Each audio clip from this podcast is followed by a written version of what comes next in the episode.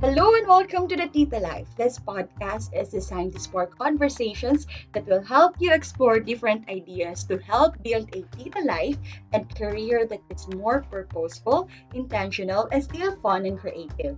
I'm your host, Ray Marie Manar, and I'm also a struggling Tita in my 20s. Adulting is a new craze of lifestyle tips and hacks that have been splashed across all of social media feeds. If you're a Filipino, assuming that I have a fam or foreigner listeners, asyumera lang, naman. You've probably heard about adulting with Senator Cheese and Adulting 101 with Joyce Spring.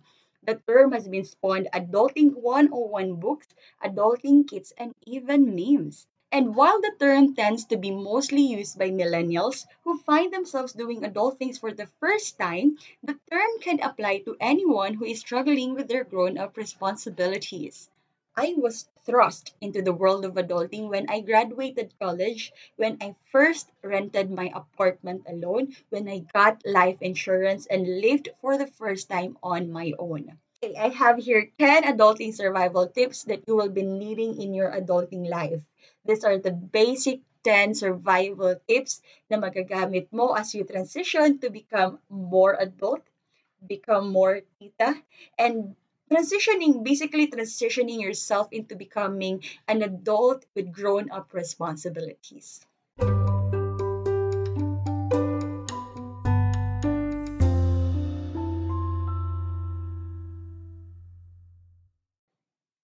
So, first in my list, you need to create a budget and save a small amount each paycheck for emergencies. I've learned the money ratios in my financial classes where I learned the 50 30 20 rule. Basically, dito 50% of your salary would go to your basic expenses and bills, 30 would go to your wants or daily needs, and 20 would be left untouched as it will form part of the savings or paying off your debts. What I usually do is quite similar so 50 30 20 rule, but I have um, you know adjusted according to my needs. In a paycheck, I immediately would deduct my tithes. Tithes is basically the 10% of my salary and it goes immediately to the church in support to expand the ministry works of the Lord. Tithing for me is a practical and most consistent way of putting God first in my life become the center of my priorities and help me develop a healthy spiritual habit. I have so many things to say about tithing. Pero siguro, we will talk about that on a different episode. What do you think? Kasi tithing for me is another topic and it's vague, it's wide, and it's very rich. And I want to focus on that alone. Siguro, we will be tackling about tithing on another episode and para mas ma-embrace kayo, no? Kasi I know we have a lot of question about tithing. It's quite controversial. But let me encourage you and um, enlighten you about tithing on another episode. So, abangan natin yan. So, going back to the topic, ayun na nga, 10% immediately goes to my tithes. 40% goes to my bills and payables, including, kasi you know that I'm a working student, that includes my school tuition, my book, and etc. 20% of my salary goes to my wants and online purchases. Ayan. And the, and the 30% na naiwan are left for savings and emergency fund. I've recently learned about money diversification, of not putting all of my eggs in one basket. Quick memory lane with me. Normally, umaasa lang ako sa payroll account that my office has set up for me. Dito hinuhulog yung monthly salary ko and I have only one active account. That's a payroll. In this basket, I've put all of my savings, even my emergency fund, um, in this account. Ito rin ang ginagamit ko to pay my bills, pay my food, payables, and even my tithes. And as much as I am eager to save, hindi ko nagagawa yun. Normally, nakikita ko yung kung magkano yung na-save ko na pera sa bank or how much money and I find myself compromising on expenses and spending. Lalo pat mga may sale sa Shopee, may sale sa Lazada, ayan, Shopee, ganun. I basically don't need all those items pero pag nakikita ko na eh-excite ako. Pero kasi I thought that I have money in the bank pa. Kaya, mm, I think, oh, less than 100 naman na ito. Siguro it doesn't hurt purchase this lang. I have this amount of money pa naman in my bank. Carry bills pa lang. Oh, nabawasan ng 1,000 yung supposedly quota ko for this month. Eh, okay lang. Babawiin ko na lang for next month. Ganun yung mentality ko. I compromise, especially on spending and lalo na pag may sale sa Shopee and Lazada. And to my shocking, hala, I've spent my entire savings na pala for this paycheck. Ending, wala akong na-save. Ending, I have spent beyond what I should be spending and minsan beyond my means. Kaya for me, it's really important to spread your money into different baskets. Have one account for your daily expenses, basically the money that you could spend. Have another account for your savings and emergency fund or the money that you don't touch unless necessary. And or this can be another option for you have your money be invested in equities, bonds, and properties, money that can multiply over time. Take advantage of compounding interest, hindi sa loan ha, but for investments. Also, one more important thing to be kept in mind is that you need to have a cash reserve. Ideally, kailangan mo mag-save ng at least 3 to 6 months of take-home pay saved as cash reserve and this will serve as a buffer for job changes or other unforeseen expenses. Ito yung emergency fund that I was talking about earlier. Kasi you will never know what will happen tomorrow eh. Especially in this COVID season, sobrang daming nawawala ng trabaho. And it could be you. It could be me. So it serves to have an emergency fund that can last us until six months or so para it could help us cushion the impacts of uncertainties in the future. Lalo pa ngayon na pandemic, lalo pa ngayon na shutdown ang economy. So yeah, spread your money. Have many baskets for all of your eggs. Ayon. Let's go to the second. Take a cooking class, girl or boy. I don't discriminate in this, no? Take a cooking class. Don't be that kind of I don't cook, I don't clean type of person you're just out of college and have never cooked anything beyond grilled cheese or sardinas, corned beef, canned goods, check out local or online options for easy weeknight recipes. As for me, di na ako nag-aral magluto. I have been blessed by a father who is good at cooking. Kaya at a young age, I already knew how to cook. And so, transitioning to adulthood life became a little bit easier. And na, itong si Tito Nyong, mahilig sa manok, I really got excited looking at variants of food na major ingredient ang chicken. And so I would order immediately. One swipe, pay with my ka- uh, ATM card, and saying, ah, mura lang yan. 3 pieces wings with rice, 120 lang. Grabe, it's a catch na. But then to my shocking that 120 peso meal, nadagdagan ng milk tea, ng coffee, and when I say coffee, many, many, many coffee. And so the innocent 120 spending supposedly for the day became hmm, nearly a thousand. And grabe. It serves to really be cooking on your own. Diet na, nakaka-diet ka na nga, you get to choose what ingredients you will be using pa, plus it will save you money, girl you also would enjoy as well. Third, dami ko ng chineka. Third, set aside time to clean your home, girl and boy. I don't discriminate. I'm sorry, I don't discriminate. Maglinis ka. Prioritize or set a time in your week or in a month that you would really clean your home or your apartment or the room that you're renting this can help you keep from putting it off, and decluttering helps you lower your stress level. Decluttering goes far beyond improving the aesthetics of your home and workspace. It's essential to both your physical and mental well being. When you clear the excess clutter of your life, you will notice the positive effects it has on your mental state and overall wellness. Para sa akin, there are three basic benefits of decluttering. First is that I feel physically healthier. How? I have a mild asthma kasi na medyo I am sensitive to dust. My nose gets easily clogged, lalo na if dust are piled up in my room. And once I clean out my room environment, I started to breathe easier and feel a little bit physically healthier. Wow, diba? Second, second, my productivity will improve. Clutter increases the opportunities for distraction, whether it's an electronic device or just a piling mound of work adding stress on the plate. These things should be properly put in their place. And lastly, I learned to cut down to essentials. When you start clearing the clutter out of your life, kailangan mo talaga ng some serious organizing skills. As for me, I live in a small dormitory.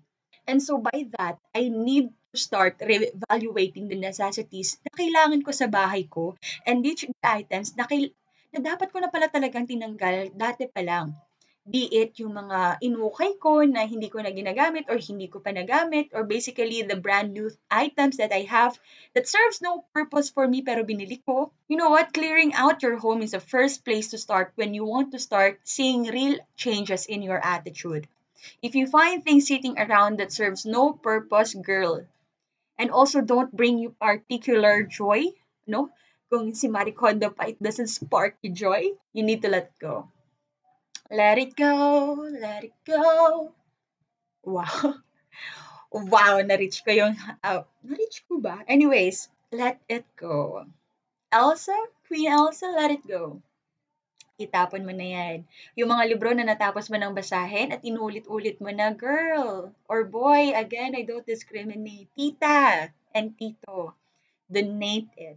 Iwasan natin yung mga basura. Oh, basura, yung mga kalat sa buhay natin. And let's live a life that is more organized and peaceful. It's for our own mental health as well. Number four, fall in love with some form of exercise. Ako, medyo wino-workout ko pa ito sa sarili ko, no? But I'm starting fo- to fall in love with some exercise. I have made a challenge with myself and also si Nico to have at least 10 minutes to 30 minutes of exercise or sweat in a day. And although honestly, I cannot really keep up with this challenge, may mga araw na nasiskip ako. But when I do have the time, I really do make an effort. Be it squatting, planking, or simple yoga. I usually do it in the morning kasi it sets my mind na agad to become more productive. So in my work, by my 8 to 5 job and my studies in the evening, kapag nag-start ako ng araw ko na nag-exercise, naiiwasan ko yung pagiging lazy, distracted, procrastinated, and also on a good weather, no, I pedal and or nagbabike ako from dorm to office. That's 15 minutes biking session to and fro. Number 5. Consider getting life insurance now. While you're young, get a life insurance. Getting underwritten when you're young and in great health means getting a better rating, which means lower premiums, and having your own policy means it goes with you when you change jobs. So, when you get a life insurance as early as now, yung 2,000 pesos na iniipon mo, it will eventually become more than a million. It will serve for the purpose of your health and life insurance. In case of emergency, you have something to to get mm, um, funds from. Kasi kung halimbawa wala kang money, at least you, un- at least you have the insurance. So it serves to have a life insurance now. Kasi bata ka pa, at mura pa yung mga premiums ngayon. Kasi you're still young and you're still capable. So get a life insurance now. If you don't and you haven't got a life insurance, it's this is the sign. Number six, set a weekly reminder to water your plants. Ay, nako, reminder ko rin to sa sarili ko because I'm a plant tita. I have many plants in my room. I have hanging plants, I have tropical plants, I have cactus and some succulents. And basically, araw-araw ko nakakalimutan na diligan ng aking mga tanim. And I have three plants na namatay na kasi nakalimutan ko silang diligan. Yeah. Okay. Number seven. Staying in is in. And that's on period. Lalo na ngayon na pandemic, hello, staying at home is the best option. It saves you money, it lessens your interaction with people, and will lessen the risk of spreading infection. I know many friends who do house parties even at quarantine, no? Illegal yun. IATF is knocking at your door. Charot. Pero syempre, I am that Christian friend. I don't usually get invited to those kasi alam nila that I will really say no. Pero I am speaking, no, hindi ako bitter dahil hindi ako naimbita, but I'm speaking to say that I'm that staying in on a Friday night, having all your time to yourself is more fun than splurging money on fancy parties and hip clubs that will give you no value. Eto, the next thing is actually me reminding myself about it. Pero hopefully you'd be reminded as well. Girl and boy, again, I don't discriminate. Don't be lured by sales. Hmm. Huwag kang pa-affect sa sales po. It's true that sales season makes us go, go crazy and makes us go weak on our knees. I get so weak in my knees, I can hardly speak, breathe. ano to, singing bee? Anyways, and it gives me the rush to go to the nearest mall. Especially pag nakita ko sa cellphone ko, no, OMG, world balance is at 250 pesos per shoes. Mm. Pen shop is at 99 pesos per t-shirt. One buy, buy one, take one siya. And Nike, Nike is at 50% off. Adidas is at 30% off. OMG, I needed to get those items immediately. Ganun akong klaseng tao. But it's also the season when most of us spend more than required. Yes. So to avoid hurting your pockets and your knees during this festive sales, here's a pro tip. Oh wow, pro tip. I'm not a pro. I'm not a pro. Kasi I usually, um, I find myself, no, violating this rule, violating this tip. Pero here's a tip. Not coming, uh, coming from a not so pro person. We need to plan, compare, and buy. Plan, compare, and buy. Bago ka bumili, bago mo um, splurge yung sarili mo into buying these things, first plan, and then compare, and then buy. Always have a list ready for all the items that you wish to buy during the sale season. Compare prices across online and offline stores before you add cart to any item. Plan. Plan it. Ah, do I need this? And if sa tingin mo that you need that, okay, plan. When will I buy this? Do I have the money? Compare. Oh, sa Zalora.com, ito siya, pero sa Robinsons na mall, ito siya. So, where is the more mura? cheaper. The cheaper price. And then, saka kayo buy. Pray about it, no? Lord, do I need this? Please po. Release all the temptation and the lustly desires in my heart. Ganon. Usually, I do that talaga kasi I feel guilty on this. Pero, here's the tip that I currently just, um, you know, got a hold of. Plan, compare, and buy. Number eight, and we're nearing to the end. Make those doctor's appointment. Your annual physical exam is very important kasi who will never know. So we need to go to our annual physical exams. Hindi, um, it's not um, a parang an assurance na bata ka palang hindi ka magkakasakit. With our lifestyle, we have accumulated bad and unhealthy habits, kailangan natin magpa-check up and see kung saan ba talaga tayo kailangan mag-focus. Set aside 30 to 1 hour, 1 hour of my work and call your providers or schedule online. So, as much as maaga pa, go to your annual physical exams and go to your doctor, ask if you're healthy or not, and if you are not, what are the things that you can do para mas maaga, mas maagapan. Number nine, create a fun fund. Fun fund. I call this na masayang pera. Hello, tita. Hindi mo kailangang mabuhay ng very stricted, very, wala nang ka-fun-fun yung buhay mo, no? You could use the money to pay for your first vacation on your own, go to Boracay, go to Camiguin, go to everywhere, everywhere, tourist. The Philippines is a tourist spot in itself, and you're living in the Philippines, you're so blessed with that, no? So go to anywhere that could bring you peace, could bring you joy and happiness. Because adulting means having control over your life. So, hindi puro, ano na, budgeting, budgeting, budgeting. Kailangan mo rin ng maging masaya. You need to also to unwind and to restore yourself and to also renew. Lagaan mo rin sarili mo. Puhunan mo to eh. Your, your inner peace, your inner joy, your self-love, doon ka magbabank eh. That's what adulting means. Adulting means having control over your life and your expenses. And I think we're done with the tita. Yun na yun. Adulting means having control over your life and your expenses. And lastly, when in doubt, ask for help. Actually, na-explain ko to sa previous ko na episode, no? You have to have a mentor. So when in doubt, ask for help. There's a plethora of resources available in your friends and family network, along with the modern benefits of YouTube, Google, Spotify, books. All you have to do is research. You know, anyways, you don't know what to do. There's a plethora of available resources no, everywhere. The Google and the, the internet is much available for all of our needs. We need, ang kailangan lang natin gawin is to do research, go to your mentor, ask, um, ate, kuya, what do I do? I need I want to do this but I don't know how to do it. So go to your mentor or ask or buy a book, um, enroll yourself in online classes, anywhere that would give you more knowledge.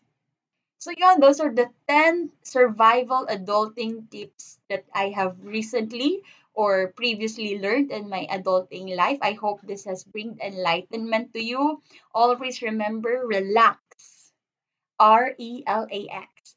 Relax you never really grow up completely. Alam mo, you don't have to figure it out talaga eh naman, immediately or necessarily. You don't have to have it all figured out.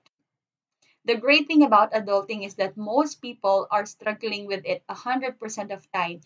So kung nagsastruggle ka, please tito and tita know that you are not alone. I'm here, everyone's here, hindi ka nag-iisa we never stop growing and learning. And so lean into your adulting and enjoy the ride.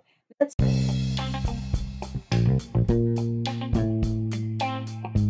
it. I hope you enjoyed this second episode and you have learned something. If you did, please do let me know. I would appreciate your encouragement. And if you have also um, survival adulting tips you'd like to share, please do share in my social media accounts. And that's it for the second episode of the Tita Life with Tita Ray. I'll catch you guys soon. Paalam, adios, sayonara.